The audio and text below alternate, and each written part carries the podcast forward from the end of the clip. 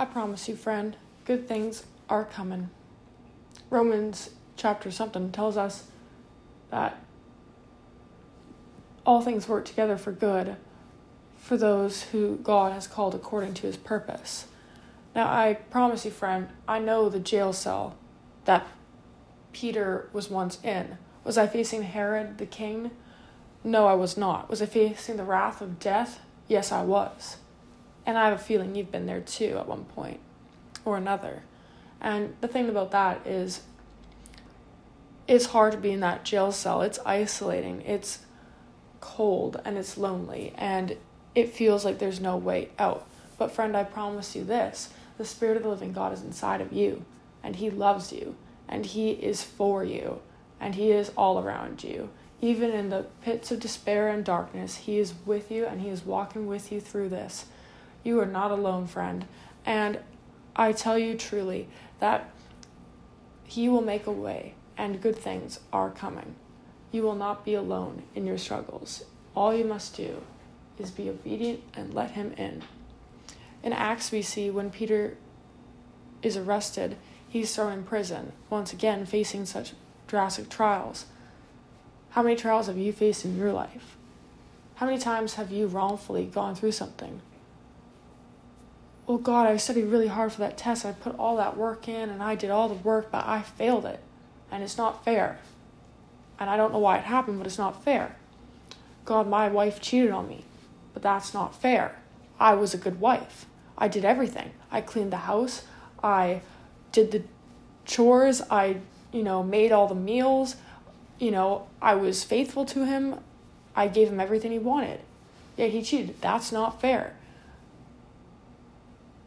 God, I just started hanging out with these friends and they took advantage of me and you know, it's not fair that I'm in this situation now. We can keep going on and on every single day of our lives about how our situation's not fair and we're being wrongfully persecuted.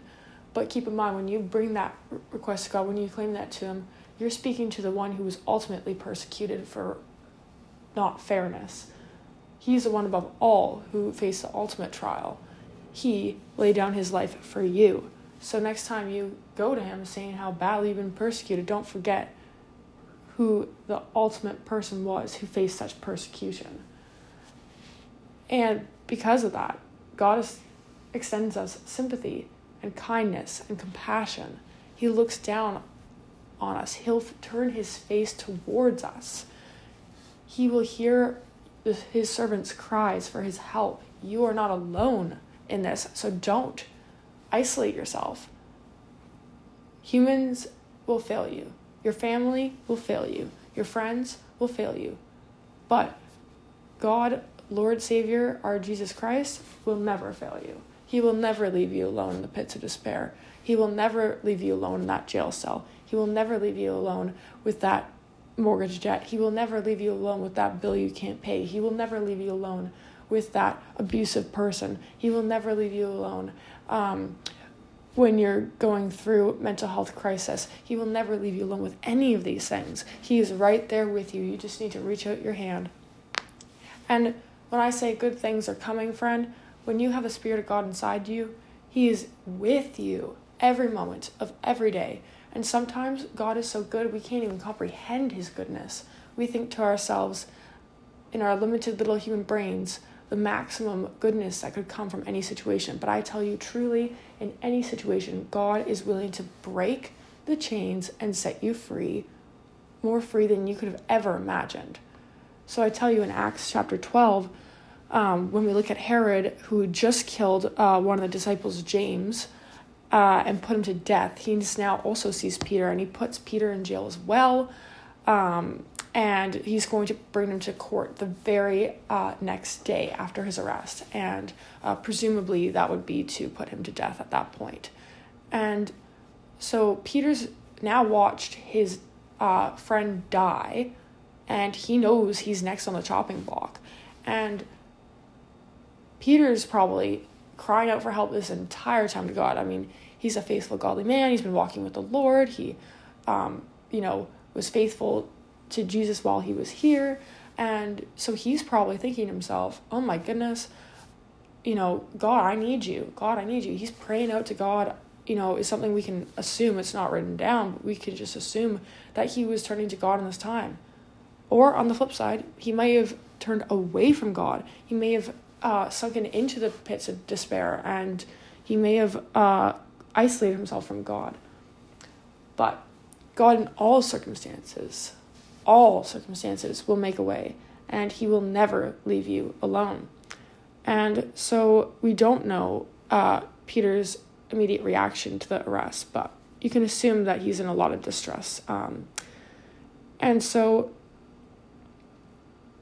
while Peter was in prison, the church was earnestly praying to God for him. And what does that show you? That shows you that even in the pits of despair, there are people in this world who will pray for you, who do care for you.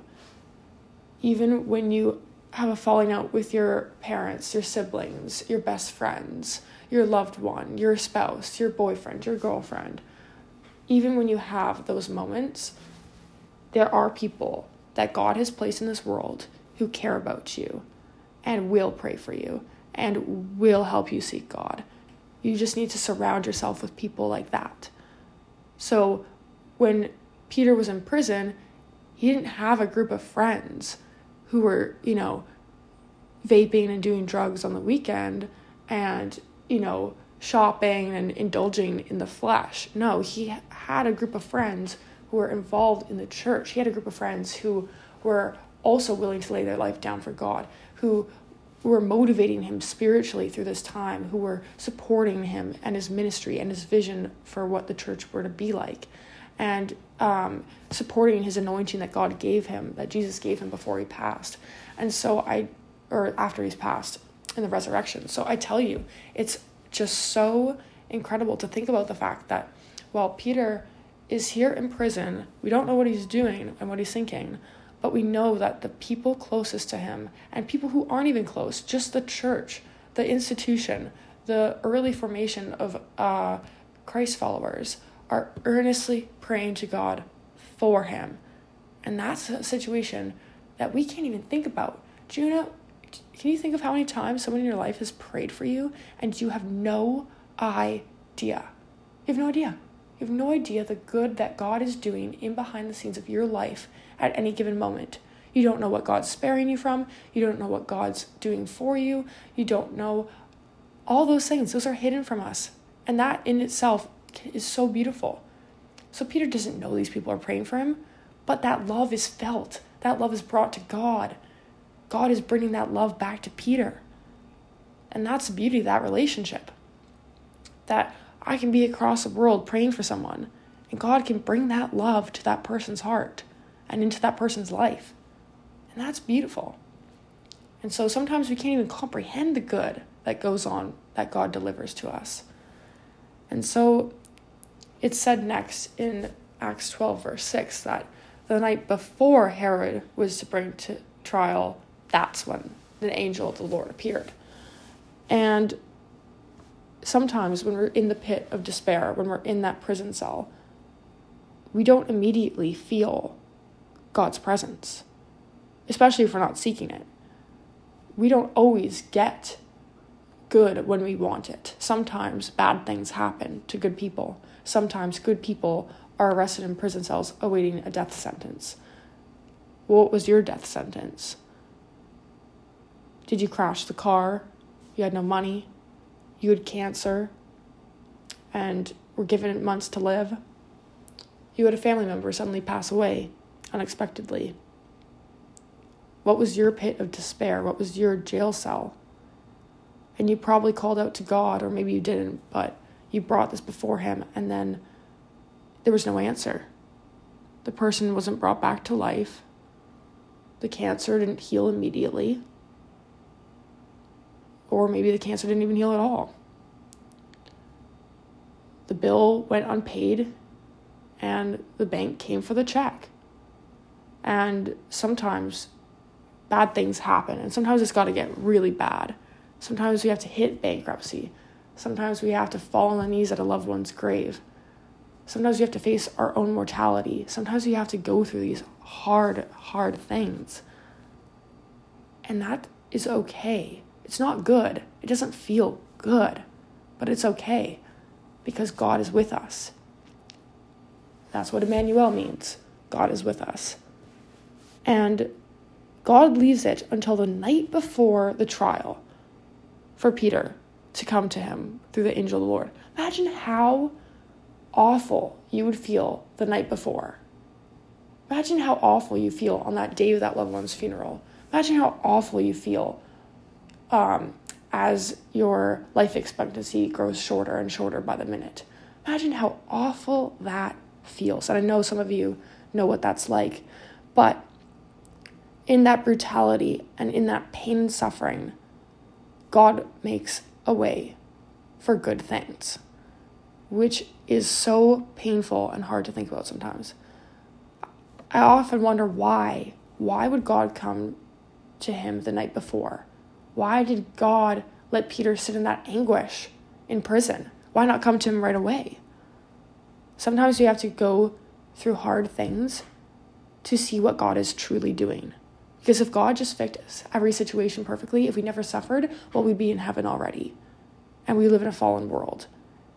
But God is here to help us with that pain. So when that angel of the Lord appears, the angel quickly strikes Peter and the chains fall off Peter's wrists. Peter does what the angel instructs as they escape the prison together. And let's focus on that for a moment. The angel says, Wrap your cloak around you and follow me. And Peter followed him. God didn't just send an angel with a message, God sent an angel to walk with Peter out of the pits of despair. Because you're not alone. And you won't ever be alone as long as you have God in your heart. And the fact that the angel walked with him, that that would bring comfort and peace to the situation. That's what God is willing to do for you. He wants to walk with you through the pain. He wants you to be there with Him and confess the pain to you, Him, and that you would not have to walk through it ever alone. God will give you the cloak to keep you warm, to sustain you. He will give you the directions so you can follow Him. But don't forget that Peter responded obediently in this. Peter did so. Peter followed him out of the prison. Is God extending you a cloak? And you're saying, no, it's okay. I, I, I've actually got used to the cold. I, I've liked the cold. I've gotten used to the idea of sin. I've, I've gotten used to um, this partying lifestyle. I've gotten used to, um, to saying uh, negative things to myself about who I am and degrading myself. Um, I've gotten used to hurting myself. I've gotten used to um, to insulting others and gossiping, and it makes me feel better. So even though it's cold and even though um, it's painful, um, I'm okay. I'm just gonna stay here. I got used to this. I'm okay. No, you take the cloak. You take the cloak that God's giving you. You take the cloak of his shelter, the garment of praise, the garment of protection. Take the cloak from Jesus and follow him. Follow him out. Take his hand. Walk with him out of the prison that you're in today. He extends you that. He is here to give you the goodness of God in every situation. And for those of you who've lost a loved one, I know I've used that a bit as an example, but when you walk out with him, he cannot he you may not ever experience that loved one here on earth again. However, what you will experience is God's grace and mercy in that time. All you need to do is follow Jesus out of the prison that is your mind. And it can be your life and actions if you let it. Because just like in prison, if you're in just a regular cell, I mean, that sucks. Think of that prison cell like your mind. You know, you're not saying very nice things, it's not very pleasant. But if you sit in that jail cell and if you really act like a prisoner to it and you embody it, I tell you that prison cell will now become solitary confinement and it'll get way worse. It won't just be these negative thoughts in your mind. It'll be negative actions. It'll be negative actions towards your spouse, be negative actions towards your family, it'll be negative actions towards your coworker, and it will follow you wherever you go, and it will be 24 7 solitary confinement. That is your mind. And that's not what God wants for you. God wants to help you walk out of that prison cell. So then Peter follows him out. Peter's obedient in that. It says Peter had no idea what the angel was doing and what was actually happening because he thought he was seeing a vision. And that's the thing, too. Once we take God's hand and walk out of that space, we can't even fathom the good that is happening, that has already happened, and that is yet to come. We can't fathom that God was working and people were praying for us. We can't fathom all these things. And it's so incredible to really think that Peter that night thought he was going to die the next day and face trial and persecution. He thought he was it was over for him. He thought this was the end. He thought God had probably forsaken him at that point and was willing to lay down his life in the name of Christ. And Peter couldn't even fathom a scenario in which God would send an angel to help him escape. But I tell you, that is how much God loves Peter, and that is how much God loves you. It's not just a story, it's the truth. God is our truth, and His love extends to all. And sometimes God does these really good things, and they really are greater than something we could have ever, ever pictured. But if we walk away without taking that hand, you won't get to see that good. If Peter hadn't followed that angel, he wouldn't have even been able to accept the gift of freedom. And that's what that is an extension of freedom through Christ, through your relationship with Christ in every situation, in every prison cell. You are not alone. And then suddenly the angel left him.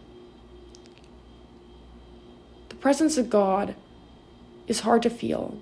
And there's a lot of scrutiny within the Christian community of the degree to which you're supposed to feel the presence of God. And sometimes we criticize others and say, oh, well, you're sinning or you're not walking close enough with the Lord if you're not feeling the presence of God. But no one, not even Peter, not even some of the most prolific uh, prophets in the Bible, have experienced God's presence 24 7, especially at such a heightened level. So suddenly the angel left him. And I can't imagine, but in a way I can, just the absolute shock that that would have put Peter into, the way Peter would have felt having this amazing moment that feels like a vision, like a dream, because it's so incredibly good, it just feels like it can't be real. Because God is doing something so good out of such a bad, bad situation. And you're just like, wow. And that feels incredible. But then you feel like God's presence has left you when it follows. And then you want to get it back, but you can't. And we put ourselves in this warping tornado of, you know, doubt. Did that really happen? Was it a dream? Was it a vision? Was it real? Was it God? Oh no, well, it must be just a coincidence. No. Peter then says to himself, Now I know without a doubt that the Lord has sent his angel and rescued me from Herod's clutches. When this dawned on him, it says he went to see his friends. He brought this to others. He didn't hide it. He didn't go hiding in the towns fearing that Herod would recapture him. No. He knew in his heart that this was something God did for him. And so he went to see his friends.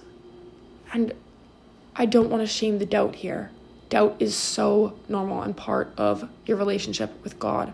People will tell you it means you're not walking close enough, but I think you're walking pretty close because when you read stories like this, I mean, Peter was in the presence of the angel of the Lord, yet he literally still felt doubt at first. He literally thought it was a vision. But he allowed his relationship with God to overcome that doubt. And he knew that God, after reflecting on this, it said, that then Peter came to himself.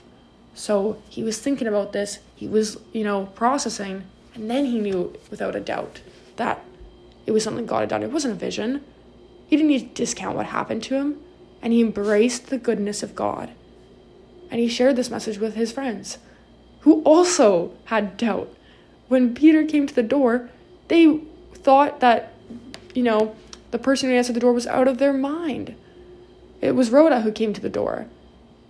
And when she recognized the voice, she was overjoyed, but it says, You're out of your mind, they told her. When she kept insisting it was so, they said it must be his angel because they presumed that Peter was dead. Just as Peter assumed he was dead. And that can be really frustrating when you come out of the prison cell and when God's helped you out and you're doing good. But then you go to Thanksgiving dinner and your mom's saying, Oh, are you sure you don't want a bottle of wine? The alcohol isn't that bad. It was just a, you went to rehab, it's fine now. It's not that easy when you have people doubting you, when you have people saying, Oh, I'm happy you paid off your mortgage, but you also have um, 80 grand in student loans, so there's that as well. When you have people constantly doubting you and dismaying the good things God's done in your life, like help you with those mortgages and those payments, like that's hard to hear. And it can be really tolling and it feels like a setback because it feels like this great good thing God's done isn't being embraced by the people you love the most. And that's painful to feel like this good thing you've experienced is only with you and God alone. You want to share the good news. But don't let that discourage you from sharing the good news of what God's done in your life. Just because people can't see that you're out of the prison cell doesn't mean you're still in it. Just because your mom can't see that you've broken the bonds of alcoholism does not mean that you are still an alcoholic. God has let you out of the prison cell. So believe that because God has set you free, that you are truly free. And don't let anyone tell you that you're not. So when they insist that it's an angel, Peter keeps on knocking. What does that say to you?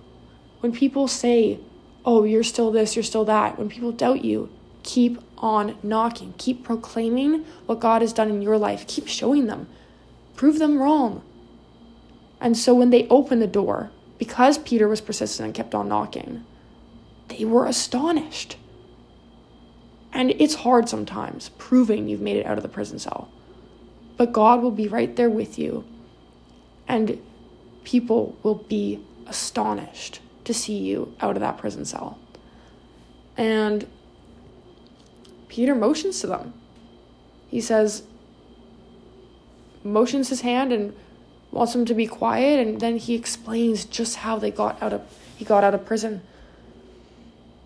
and sometimes it takes a lot of knocking on doors to get people to listen and i don't mean you know going door to door and house calling but i certainly do mean it takes a lot sometimes with those people around you your loved ones it's hard to get them to open the door and see you out of your prison cell it's hard to break that down but God is good and He is with you.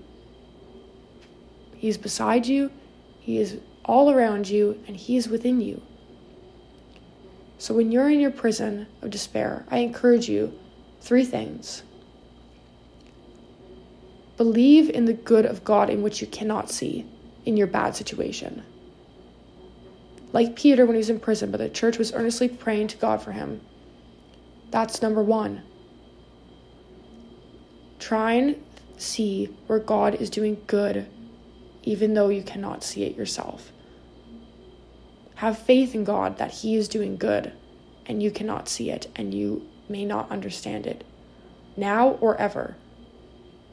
But God is doing good in this awful situation. So that's number one. Have faith that God's doing good when you can't see it. Number two, when God brings you that hand, that cloak, wrap it around you. Wrap around God's cloak of goodness and mercy. Put it on. Follow Him. Put on that cloak and walk out of that prison cell with Him. Follow Him out of it. When God brings you a helping hand of salvation, take Him up on it. Follow Him. Ask Him for help. Ask Him for the directions. So that's number two. Follow Him out of that prison cell. And then number three, once you make it out of that prison cell and people don't believe you and say you're out of your mind and this can't be so, I tell you, keep on knocking, just like Peter. Keep on knocking. And people will be astonished at the goodness of God and the goodness of God in your life. And let it be testimony to all who are still in the present cell and help them get out of it. Just as God was good to you, be good to, back to others and use the hardships you've been through to overcome your trials, your future trials, your past trials you beat yourself up on, and then to help people get out of their trials. See the goodness of the Lord and what He's doing, even when you can't see and feel it. Believe in that. Take God's hand out of the prison cell and follow Him earnestly with great strength. Turn to Him and follow Him. And then keep on knocking and showing and proclaiming to all the work He has done in your life. God is good. Amen.